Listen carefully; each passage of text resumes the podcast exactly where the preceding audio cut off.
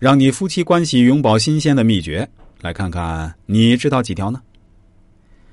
听了前面几期节目后，相信大家也多少懂得了一些夫妻相处的智慧。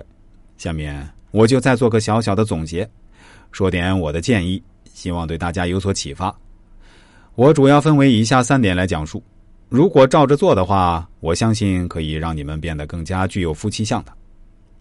第一，感情和睦的夫妻更有夫妻相。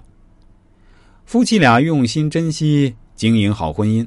俩人都能朝着相同的方向前进，即使一路上会遇到一些矛盾考验，都能迅速化解。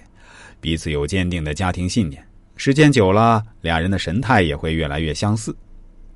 第二，主动包容的夫妻也离夫妻相不远。很多人认为的包容就是去容忍对方的缺陷，其实真正的包容是主动去改善自己的不足，让彼此相处的更愉快。若是夫妻两人都能主动去改善自己的问题，那么夫妻相处也会更加美好融洽。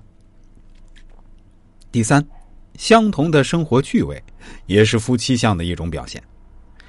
生活趣味有很多，只要找到彼此的相同点，那么就会有共同的语言，就可以能进一步沟通了，更加了解对方，促进感情升温。